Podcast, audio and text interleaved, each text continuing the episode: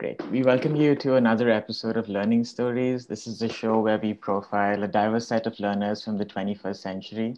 In each episode of this show, we profile and interview a guest who has a unique story to share about how they acquired a set of uh, diverse skills and knowledge in a unique and creative manner.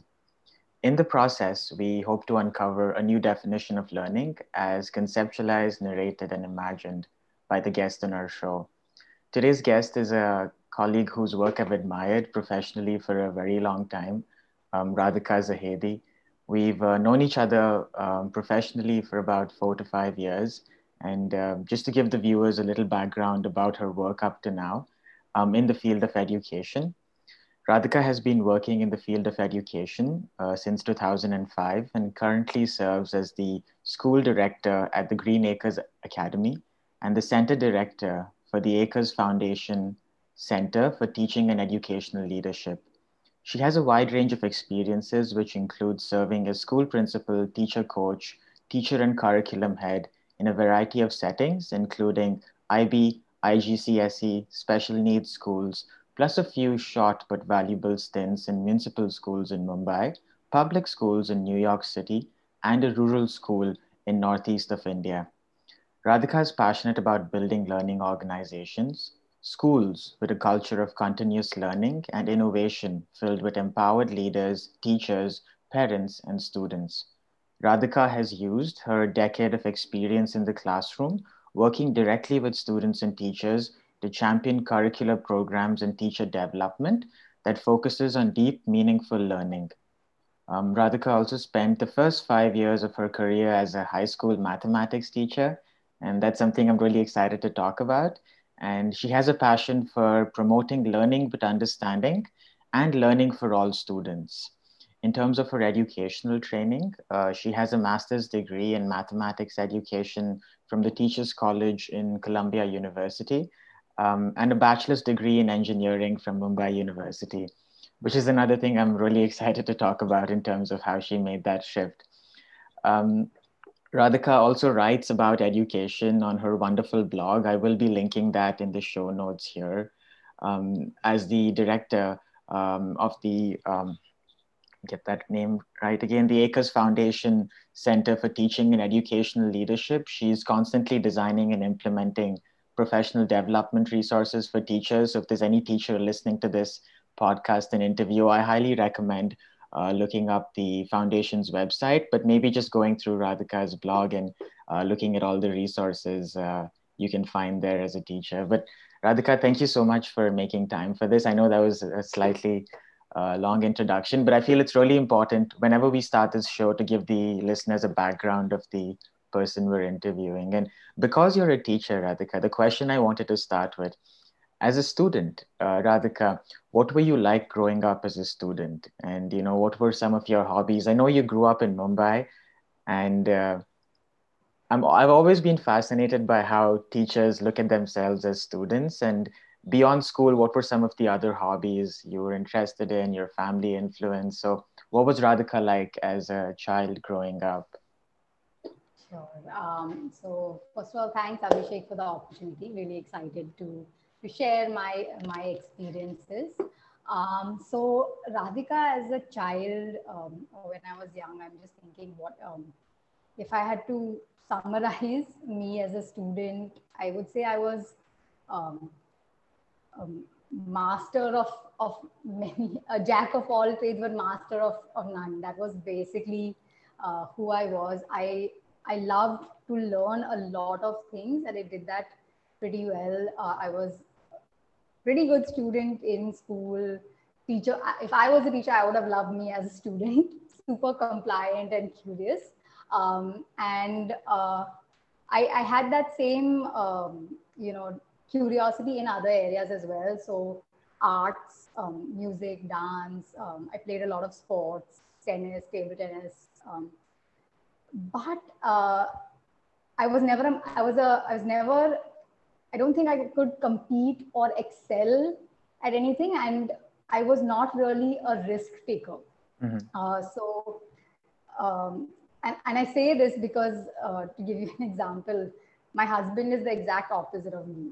He'll do something today and I think as a kid as well.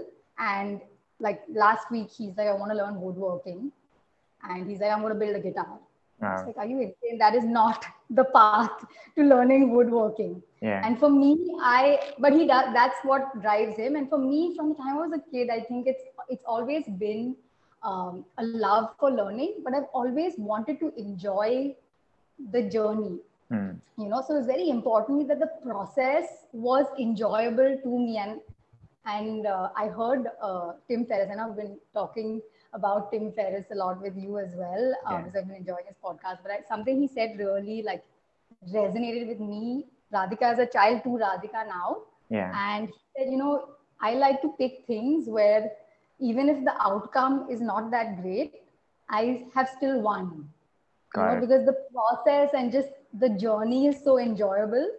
Um, and I think that's that's something that's how I was uh, as a student. Um, in, in all my settings, whether it was sports or um, academics. Interesting. Um, yeah.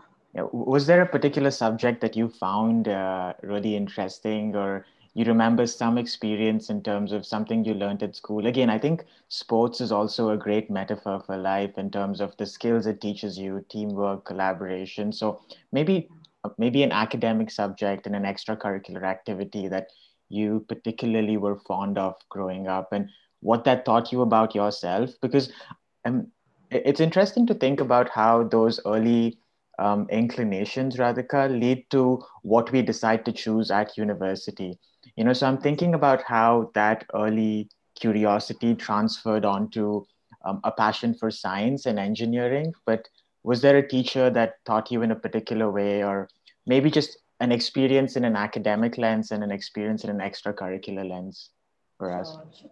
Um, I'll start with academics. So I was in, uh, this is the 80s, 90s. I was in one of the these massive convent schools, all girls.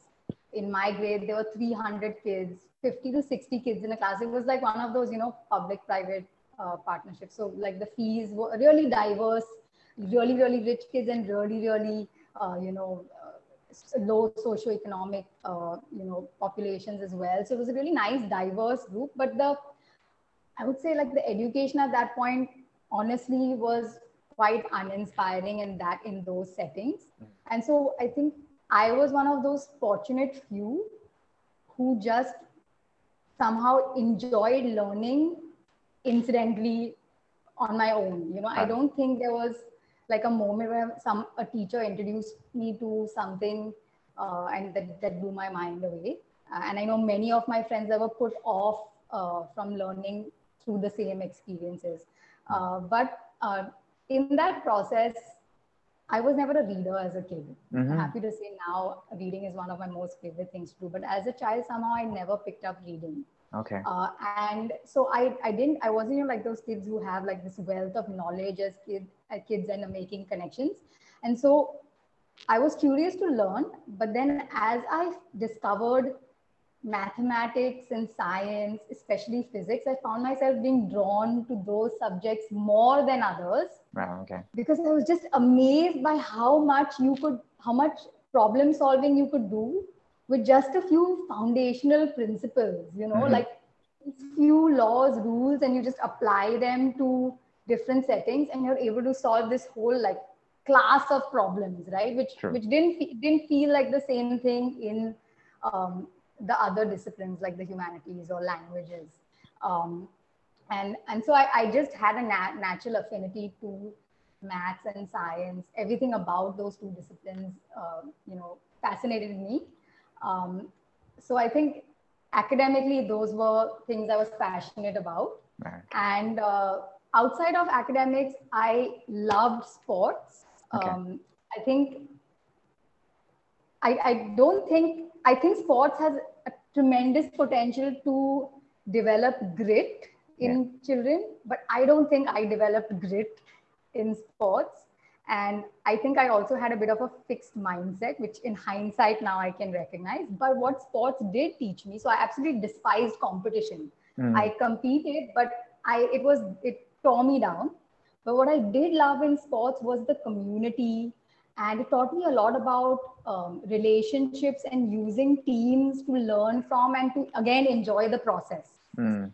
So, so that was uh, that was another thing, and of course the arts. Um, I grew up in uh, this little bubble in Bandra, very close knit community, and and um, arts was very central to everything we did in, as children. Um, it, it, was not uncommon to hear every floor playing loud music on a Saturday or Sunday, um, dance, music. Uh, I remember at my family parties, um, someone would just, you know, start on the piano or with a guitar and everyone was singing. It was part of the culture, you know, like singing along was what they did at, at, a, at a party. Yeah. Um, and I think uh, I have a very, very strong connection to the creative arts that still lives on to today. And I, I think in all the schools I've been, I've also been an advocate or a champion for developing arts programs. I don't think I've reached my goals yet, but uh, definitely uh, developed that passion early on uh, in my childhood. That's that's wonderful. I love how you articulated, you know, just shared those experiences, Radhika. Like I remember, like I have the same experience as you in terms of reading. I never I never read uh, a lot as a kid because I didn't really understand the uh, the reasons to do that. But there was a time in grade eleven when a teacher realized I like sports, and for some reason she took an interest in me and gave me a couple of books about sports people. And that was the first time in my life I realized you could read books about things you're interested in.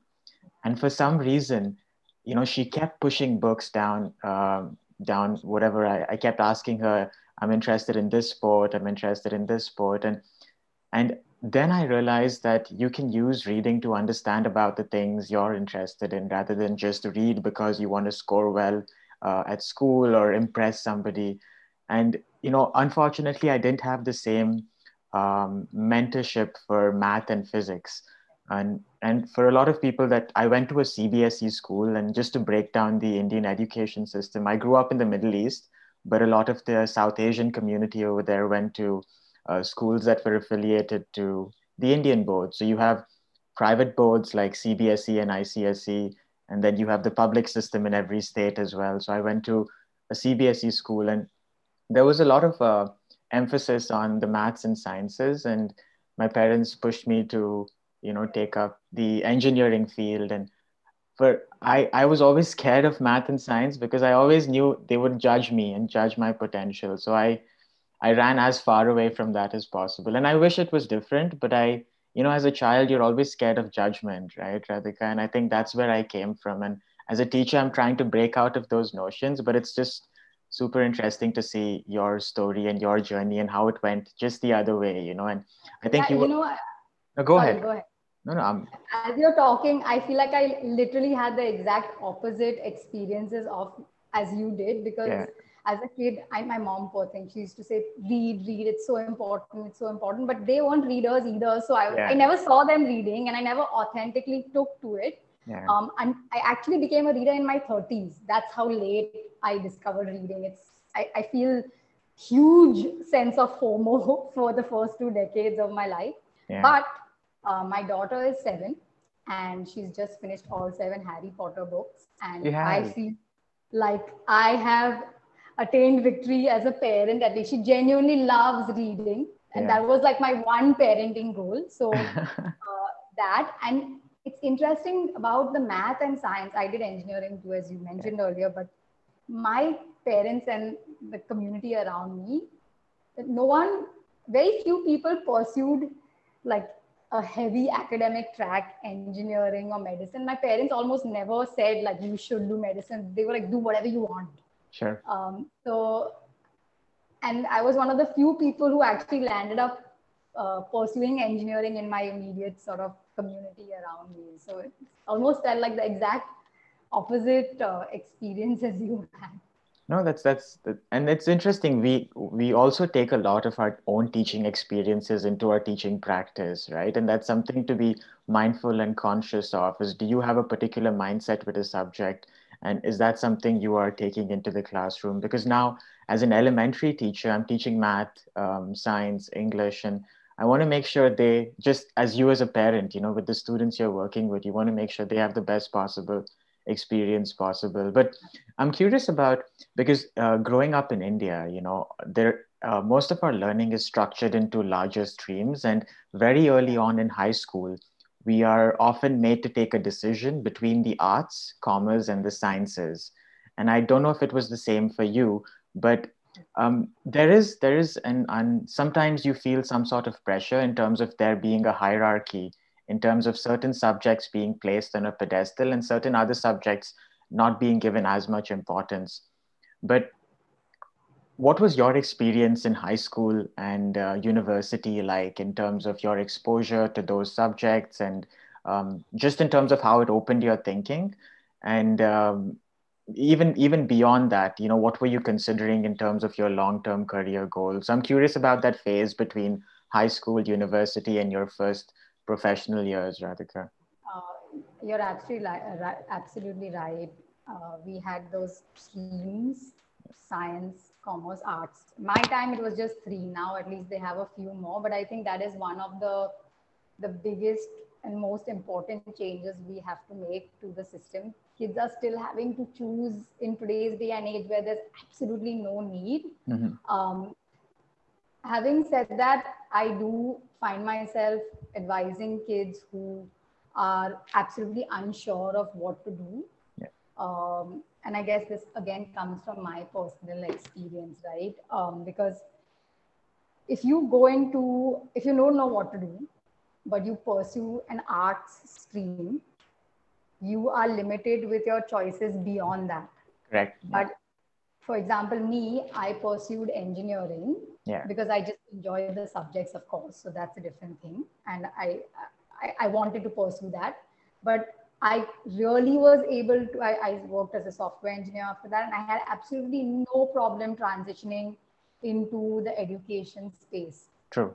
Uh, so I think that is a very um, practical aspect it's not ideal and i do find myself telling kids you know what right now if you can try and keep your options open but don't of course torture yourself and go into like a science field if you absolutely hate it but sure. and the other thing that complicates it is most of the indian curricula at least in the state and you know um, these boards the the curriculum is not representative of what knowledge they need to know for the future mm. so it's not even like your I, I truly believe everybody needs to know math, science, history, languages. Uh, they're, they're all critical to any job that you sort of, or any career that you want to pursue, right? In different True. ways, even the arts. True. But the way that the curriculum teaches them, I, I have, apart from it building my rational thinking, I don't think any of the science or engineering knowledge that I acquired in my education I had a practical use for. Interesting. You know? Okay. Um, what those things did for me, I told you, sports didn't really build grit, but edu- uh, engineering, my four years in my engineering experience, uh, it really built, it really exposed me to gritty uh, learners. You mm-hmm. know, uh, they they really knew how to stay focused and were just great at learning. So I think that's something I saw and I was inspired by in many ways, even though they may not have, it may, may have been for a very short term outcome, getting a good grade, but it was still something to admire. Interesting. Um, and yeah, and uh, as I did in school, the things that interested me, I, I picked up sort of on my own. And I, I, was, I was a like nerdy kid.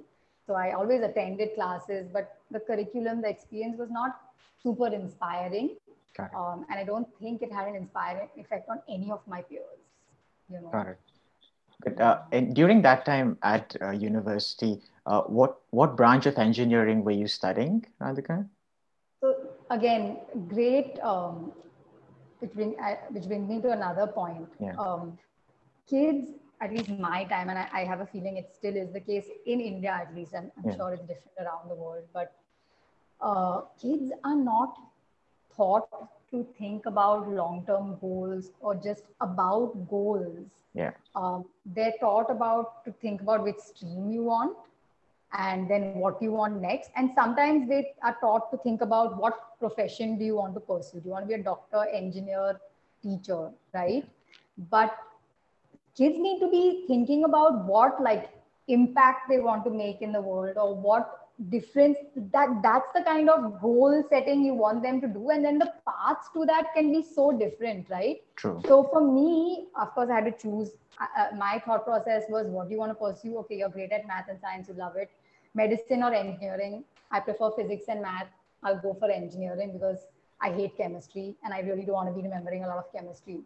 Um, and i think about it now i think i would have in, i would have loved um, medicine as a profession too but just like the thought process was so narrow at that time um, that I chose engineering. I loved engineering too. So I, I loved a lot of things, but I loved engineering, uh, just, you know, the subjects. Yeah. And uh, there wasn't really, uh, I wasn't thinking about like what I wanted to do with my knowledge and what impact. I think it was a very like short, I was super short sighted and just, you know, took one step at a time, whatever opportunities were there. I, I worked hard and I and I pursued those. I studied biomedical engineering. Okay. And again, why? Because I loved biology and I loved math and physics, and that was the intersection of all. But when I did the course, I hated it. Yeah. I didn't know what it was, right? Yeah. So I, um, again, I think because I took choices that kept my options open, I got lucky.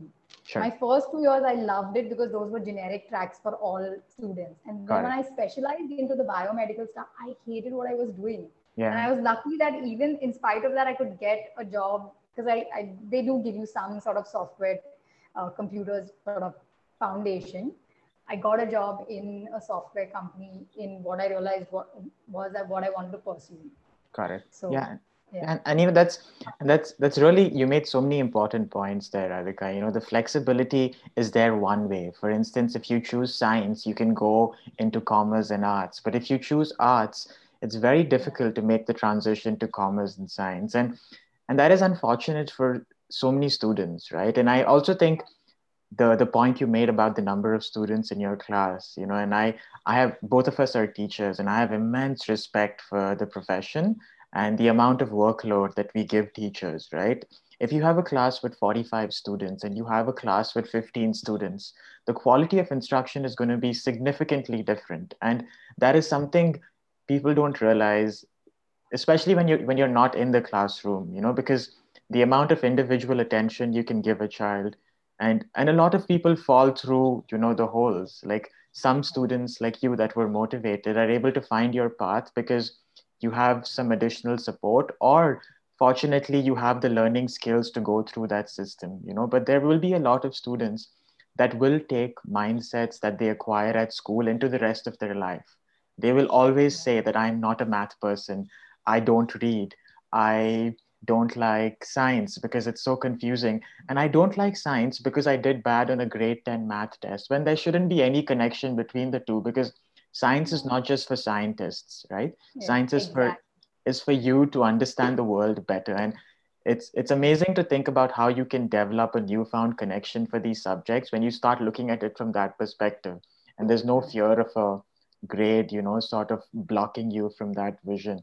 But you also mentioned something about the structure of learning experiences in those settings. And you know i'm, I'm curious about the transition that you made mentally and how you you know went about doing that. Because as a teacher I, I know you get lots of opportunities to talk about what it's like to be a teacher but i'm also curious about radhika as the learner. You know like you mentioned that uh, experience of being a learner in your 30s but very early on you know you had to make that professional shift from and i know at this time you also took up a volunteering teaching experience at a local municipal school in mumbai.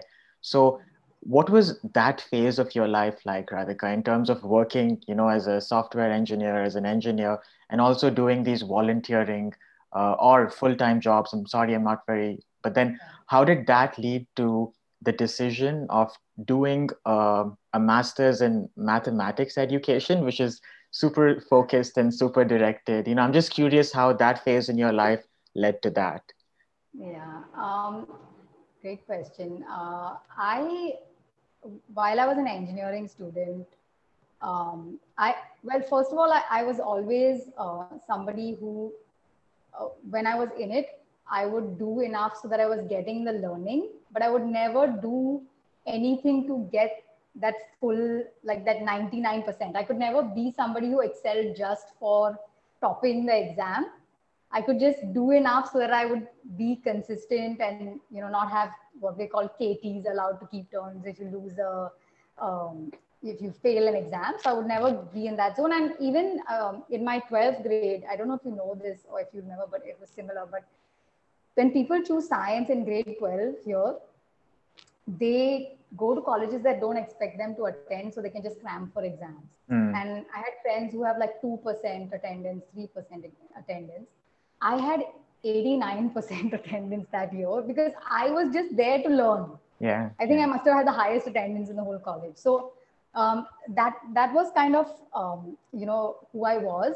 Um, and during that time, like I said, I I pursued a lot of things that I enjoyed. One of the things I found myself really enjoying was, um, and there are a couple of reasons for this, was teaching kids. So hmm. while I was in engineering, I used to go on on weekends to volunteer at, you know, um, this is before I joined the municipal school. So I would go on Saturday and Sunday, and uh, they used to have this school uh, in a bus on on like Carter Road on on the seaside um, and I would teach there every Saturday and Sunday. Really enjoyed that experience. I was a terrible teacher. I'm pretty sure I taught the kids nothing now that I look back, but I had a uh, had some camaraderie with them. So that experience sort of went on for two years on the side.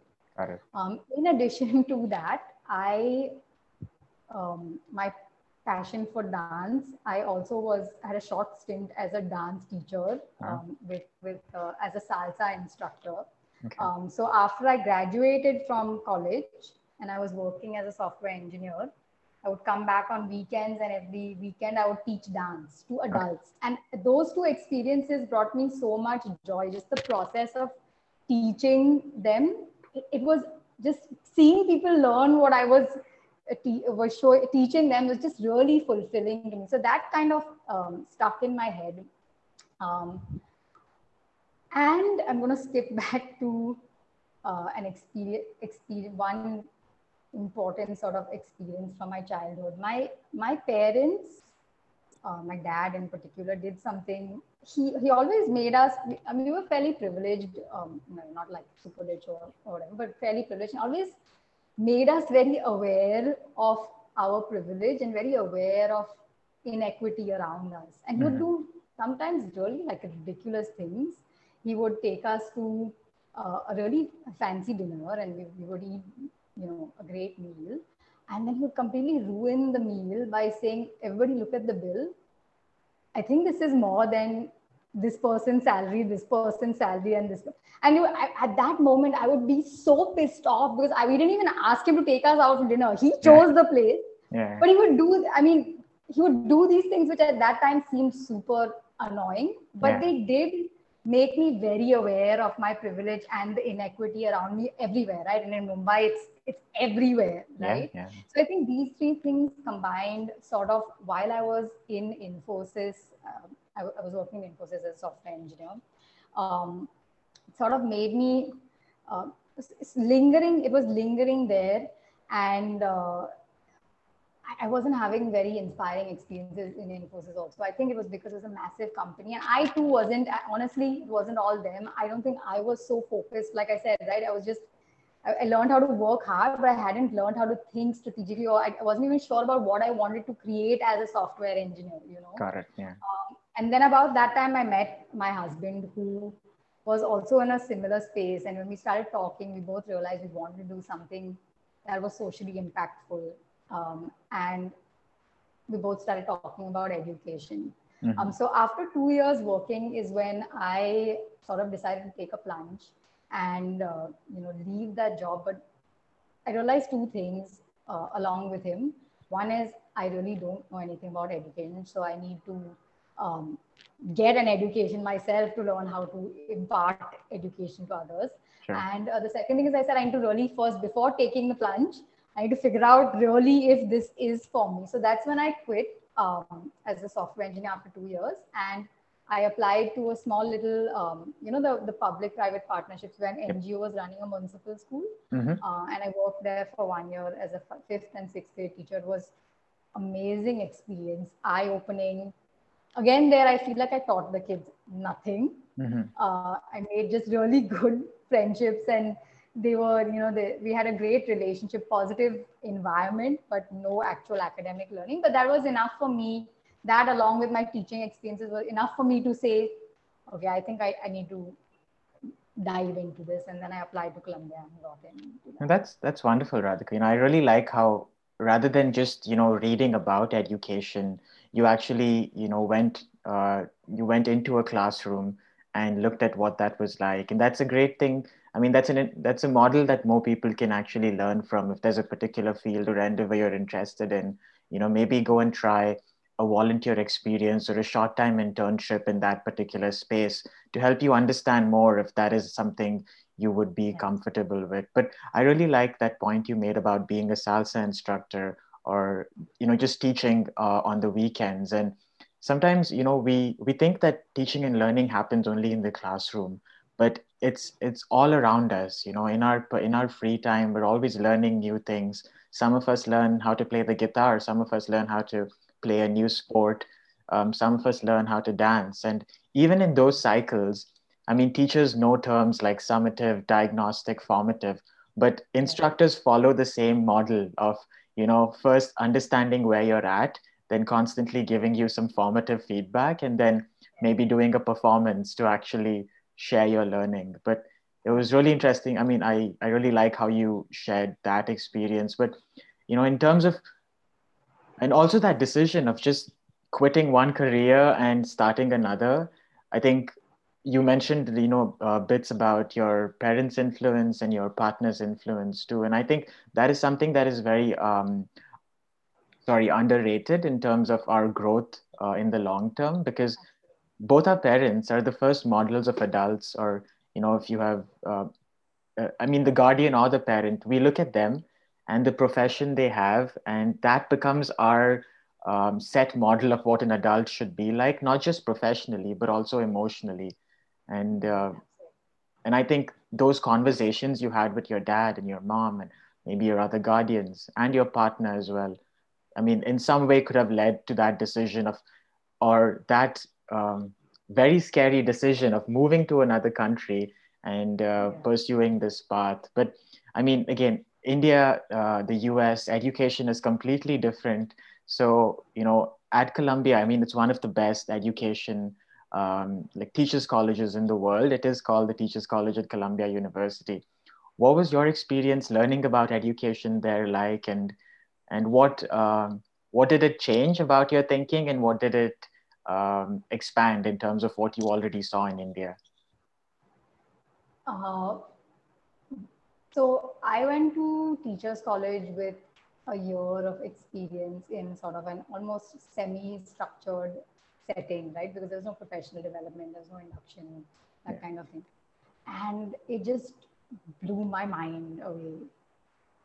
I was just hearing so many new things about teaching and learning. Just um, first of all, just like an evidence-based approach um, to teaching, the fact that there's so much knowledge out there, um, the way people think about curriculum. I was learning uh, math or seeing math suddenly in a way that I hadn't seen it before, even though I was so so passionate about it. I was seeing the limitations of my own educational experiences all in that one year um, and so it just, it fired me up. Uh, and honestly, I think that's what it did. It just opened my mind to some things. It made me recognize what I had suspected that I really don't know enough anything about teaching. Because you know, you you you have a tendency. I know many people have a tendency, and I knew I know I had that as well before. That you know, I'm a smart person. I learn things well. I, I know I'm going to be pretty good at teaching if I just put my head to it, right? And I went there and I realized that, look, yes, that's something you can do. Mm-hmm. But um, there is expertise related to this field and a lot of it. Mm-hmm. Um, and another interesting thing, I have this conversation with a lot of young people today who are looking to um, study and they reach out for advice. And uh, I went really early uh, with very little experience. And so I feel, though it opened my mind dramatically to so many things, I feel like I was absorbing like 30% of, of the courses because my own experience was so um, small before that. mm. and in such a, a, unique setting. Whereas I feel like if people have worked two or three years in a school, um, they're able to process all the information at a much deeper level. So there are definitely advantages uh, for me going in so early because when I came back, I had like a lifetime of information that I needed to test and try and learn from. Yeah. But I do think a lot might have been lost on me during that course because it was all so new and I was hearing so much of it for the first time. Sure. Um, whereas if you go later, it's a different thing, but you might find some of the things too basic also. Yeah. Uh, yeah. So yeah. Yeah, I mean, like you made some again some really good uh, important points there, Radhika. You know, and I feel like you also realize how much you don't know when you start studying a subject that you're really interested in, and also as a teacher, your first and you very humbly stated that your first two or three years you're just figuring things out. You're not really sure what is happening. You, you don't know where things are going. But I know right after your experience at that university, you came back and started working as a math teacher um, in an IB IGCSE school You're in Bombay. Uh, you did that for five years, and then you worked at a special uh, needs school for five years in the role of a math coach, and then in an administrative position and this this decade of your life over 10 years of teaching and admin i mean i'm just so in, intrigued by everything you saw uh, on the ground as a teacher. But the reason i am intrigued by it is because i read an article that you had written uh, earlier um, where you spoke about something you designed a more project-based approach to learning math where you wanted to teach the students um, um, i think it was about measurement and area and you actually made them design a space uh, I think their classroom setting where they could transfer what they're learning in, into class in the class into like a real world project. And I think that approach was just amazing because I think just the amount of time you spent designing that sort of strategy would have made that concept so clear and uh, and they would have enjoyed it because they saw it in the real world right? So i'm thinking about these 10 years in your life radhika maybe you can start off chronologically. I don't know if you remember. I, I, know there's so much you've gone through, but and also you don't have to share students' names because we want to protect privacy and even the institutions or the teachers' names. But if you could just talk about uh, certain things you saw, you did, and you experienced in this 10 year period, uh, that would be really, really interesting for us to hear. And like you're absolutely right. Uh, I think as an educator, it's it's been a transformation. Like when I think about what I knew 10 years ago and what I knew now, completely different people. Um, I think my first experience, those five years, they really, they, that experience gave me a couple of really, really important things. I think the first thing it gave me a very real, authentic teacher experience. Mm-hmm. And um, that has stuck with me a lot because my previous one year stint they're not the same as a four or a five year stint.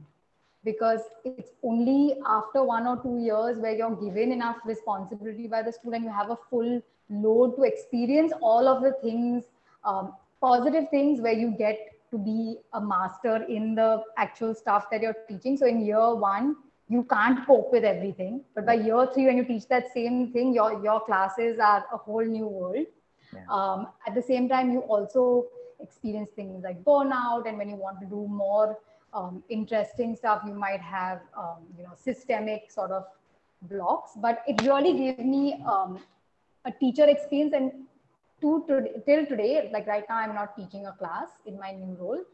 I feel like i have a great understanding of the teacher experience because of that. And i have, have many arguments with a few of my colleagues who've done one year stints or they've not really done. I'm like, listen, you don't understand. You have to be doing it for four or five years to really understand what they're going through and you know what they can do. So I think that was really powerful. Uh, the second thing was um, the IB curriculum. Uh, it just it blew me away again, you know, and in a different way. Like when I was when I did my masters, it was more around learning theories and you know what, what studies tell us about what works and doesn't work, etc. But IB showed me what a fantastic, what the power of a fantastic curriculum can do. Mm-hmm. Um, learning was so rich. One, it transformed my understanding of the disciplinary stuff, the mathematics, just by being a great curriculum. Mm-hmm. It wasn't the PDU, and it was just me studying the curriculum and trying to impart that to my kids. So I'm a huge fan um, of the IB to this day, even though I'm not uh, currently in an IB school. Um, but that was something that has had a massive impact on my understanding of curriculum, that five year experience. Um, and uh, one small but uh, still important point um, the principal in that school, um, I learned something very important from her. I was young, and for some reason, she trusted me and she gave me a lot of autonomy. And I see that that doesn't happen in a lot of places. There's a lot of standardization, and it's for whatever reason. Sure. Um, but that really allowed my passion for education to keep the fire going rather than me feeling like a burnt out feeling. So mm. that's one thing I've taken from her. So I think these are like sort of the the key learnings from that experience. Um, of course, many many more smaller ones, and just community was amazing there as well. Yeah. Um, that's one thing I feel for the most part, I feel education community is just such a cute community. Like mm-hmm. everybody is really nice and sweet. and You see these these shows like I've been watching like the morning show recently. yeah. I'm like, I can't relate to those workplaces because education is just it's sweet, you know. Yeah. Um, so yeah, so that was the first school, and then of course um, when I went to the special ed school, um, I, uh, I, ha- I wasn't I wasn't planning to be there for so long. I, I wasn't actually super excited about making a switch to special education at that time because it's like, oh my god, this is going to be it's going to derail me. My, my yeah. husband was the head of school at that time. So and it was a, it's a whole different skill set, right, Radhika, in yeah, terms of totally, what the students need. Yeah. And I was like, I don't think I have the knowledge one, and I, I don't want to get sort of boxed into another I mean, that's how I looked at it, right? Sure. And he said, you know, just come for two years, help us with the math program, and then you can. So I went in with that intention. Sure. But that again, I feel like every experience has completely shifted my perspective on really key areas of learning, right? Mm-hmm. So, first big thing in the special education school was um, I always was a supporter of inclusion, special ed, but I think I was always a very rational supporter. Mm-hmm. I knew it was right. I knew that's what was, that needed to be done. How can I not be a supporter? When I went there and I met all of these children with many, many different, like let's say, atypical needs. Um, I met the parents and I saw the challenges they had to face um, on a day-to-day basis, but with education, with the system, and how things sort of compounded in different areas. Mm-hmm. And I, I think that experience just turned me into a advocate for inclusion, but with my whole heart, you know, and that is going to be with me for the rest of my life. Mm. So that's one really big thing because I actually made, you know, when you meet someone with special needs and you, you know, maybe one day that's a different thing than having a proper relationship with them, right? And and then it's it's amazing um, and sometimes just meeting kids for a day doesn't allow you to see their full personalities, right? Yeah. For all kids. Yeah. So uh, I think it, that, that was a really big shift in my perspective. Um, so that's one big thing. The second thing actually this school taught me was not is not limited just to special education, mm-hmm. but it made me see learning again in a completely different light. Because mm. you know you go to school you go to college and they talk about like learning theories and like constructivism and all these things. But here i had to go back three levels. I had to under i, I became so aware of um, sensory motor processing and its impact on learning which we just completely take for granted right. Like um, our vision or a hearing. Sometimes uh, I met kids who, if a label on the back of their neck was itching them, their, their system gave them such a big alarm that they just couldn't do anything else. Mm. Right. So I, I, saw this whole other world of sensory processing. I also saw uh, how socio emotional uh, stuff can interfere very, very explicitly, like anxiety, anger issues, not being able to self-regulate. So that was another big thing that I saw. Yeah. And of course, uh, physiological as well, right? Yeah. So like you have a hearing thing that that maybe people don't realize and they attribute it to not paying attention, but it's actually you're not able to hear properly. Yeah. But the kid didn't realize it. So uh, that was that also like sort of just really opened my mind and made me realize how complex learning is. And sometimes we look at it so narrowly. Um, so I really value that that knowledge that sort of I acquired and how um, you know you can actually these things don't have to be acquired implicitly by kids so yeah. not just if you have a social emotional need, but all kids should be taught um, uh, how to uh, be socially aware, self-aware, how to regulate, how to manage your emotion, how to make good decisions. Mm. Right? That's something all you know shouldn't expect them to learn that uh, implicitly.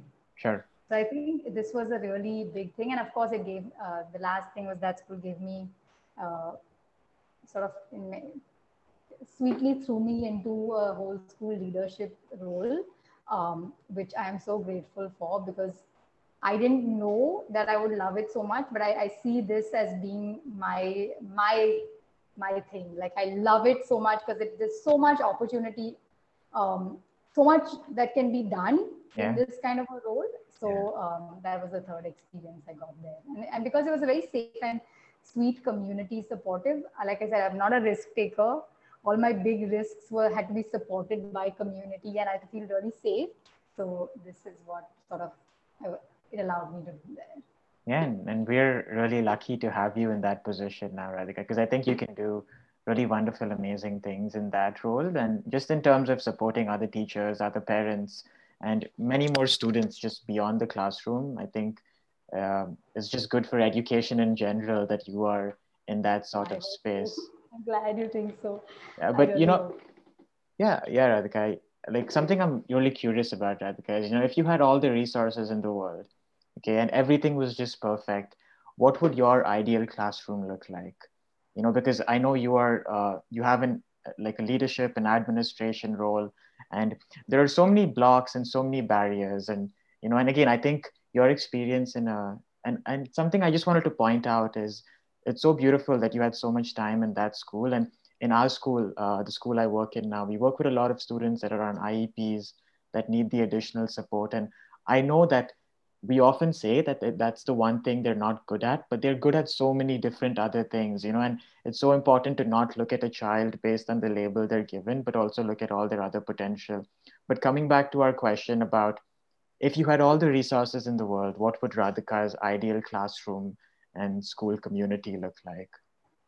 Okay, so just because of where I am right now professionally, I'm going to ask you if I can tweak that question sure. a little. Sure, sure, because, go ahead. Uh, I'm in a space where I, I do, or my team and all of us, we're sort of on this. The, the reality about education is that most people don't have all the resources in the Correct. world. And that's what makes the educational challenge so complex, right? It's it's not only about what we know and can do in theory or want to achieve, right? And I feel like that's what I'm spending the next five or 10 years trying to figure out. It's this, this value innovation. How do we give this really high quality education that schools maybe that charge really like, I'm, I'm talking about Mumbai, like seven, eight, nine, 10 lakhs. And that's what allows them to afford a one is to 15, 20 ratio um, to schools that charge less than let's say a lakh and have 40 kids in a class like I, yeah. for me i feel um, that's the the wicked problem right the big yes, yes the wicked, exactly yeah. yeah. so I, I think i'm i'm in that setting uh, like what you were getting at earlier right is so yeah. important in today's day and age um, standardization can only go so far right like True. i think there is definitely value in there's oh, there's no i mean I, I think i think what you're getting at radhika is there's no one perfect model right? There's going to be different models in different contexts. But i mean what would your approach if i had to take tweak that question what would your approach be? Again it's not something you know completely right now but which direction do you think your thinking would go yeah. in if you had to solve that wicked problem using design thinking? And i know in your blog you have this wonderful conceptual model of explaining things and i love how you do that but how would you go about solving that problem in, in the so next 10 years one of i think one of the blogs sort of i put it out there in a very very semi confusing manner because I still am trying to figure it out. But I think um, there's this, um, there's some things from the old school, not exactly how we did it, but with improvements, top down approach, like this systematic approach that is still valuable, mm-hmm. you know, like having uh, rigorous learning standards for all, right? Because you can't just take kids or tell schools, hey, teach whatever you want, because you'll have some amazing schools but you'd also have some schools and teachers that aren't really doing a good job, right? And then equity goes out of the window. So I feel like there is a role for like standards. Uh, there is a role for rich curriculum.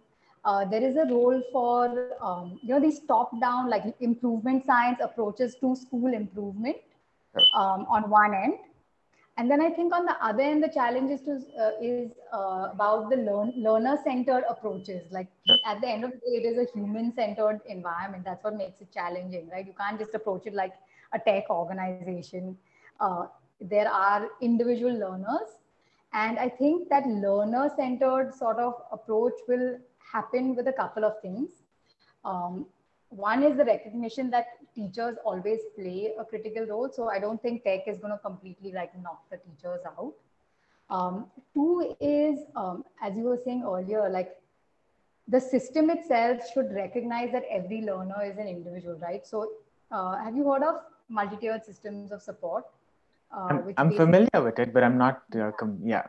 Go ahead. Well, well, that emerged from a special ed setting, but actually it really applies to, I think, every school ever for all kinds of learners. Basically, the idea is that look, as a, at, at a systems level, you should also have a systematic approach to deciding how much support you can give kids so that all your kids have the, the needs that they, they require. And that means that um, at a first tier, everyone should have a high quality base education and like 80% 85% of the kids will get what they need. And then you have a system for looking at 15% who might need a little bit more over and above this. And then you have that small percent that may need like just IEPs and all because this foundation is not working. So mm-hmm. i feel like this this synergy of like top down plus learner centeredness has to happen. Um, and i think what's new or what's exciting about today is technology can enable us to do that at scale mm-hmm. you know so for example um, uh, you know you talk about those those day, how they do assessments and sort of for, for like I, my teachers have 100 150 kids they're working how are they going to pbl project based learning with 150 kids how are they going to do assignments and give feedback to 150 kids right yeah. but when you have technology in the mix that helps them do some amount as like automated grading uh, asynchronous responses, you know, organizing data to help you see, hey, these kids really need help. This 50% is fine, let them go ahead. Yeah. Maybe just need. So I feel like we're in a space where we can actually now realize these things at scale. So I think my sort of focus was the scale thing. Um, and I'm sure many, many schools can do much more fantastic stuff yeah. in the classroom. Um, uh, but I, that's not yet the challenge. I feel like these schools, big schools, will get there maybe in five years. Sure. So, so for me, this is sort of what I think needs to be done. This top-down plus bottom-up sort of synergy with tech leveraging for scale. Yeah, yeah, I uh, and I I really enjoyed reading that particular blog post, and I think you've uh, really you know explained how that can be done because I think it's not and that's that's the problem a lot of us probably did in the past you know where we assume that you know we have a perspective and our perspective is the only way to solve this complex challenge. And then you realize that it's such a large problem with so many uh, stakeholders involved that there can't be a single solution but it's got to be a conversation. And i think how you framed it in terms of uh, a partnership between a more top down approach to a more learner centric approach is a good balance of perspectives where you constantly not only have to understand the the, the school community you work in but also the parents and you know the students that you're working with and maybe design solutions that work in you know your unique context. And and i'm very excited for the writing and uh, um, all the videos you're going to be putting out in the next 10 years. And hopefully in 10 years time we have more of those you know wonderful solutions. But um, I really, really enjoyed this conversation, Radhika. You know, thank you so much for making time for this. And, you know, one thing I wanted to end this on a positive note. So if Radhika had to uh, write a little letter to the teacher that started teaching 10 years ago, you know, what would some things be? What would you tell her in terms of advice? And this is also for a lot of young people like me uh, taking up teaching as a profession in the long term. You know, what are one or two things you'd tell us to do uh, looking ahead at the future of education from your eyes? That's a tough question. Um, but I, at least telling myself, I think it would be um, the things that you did well were uh, dive into the experiences and work hard and make the most of your experiences in the education.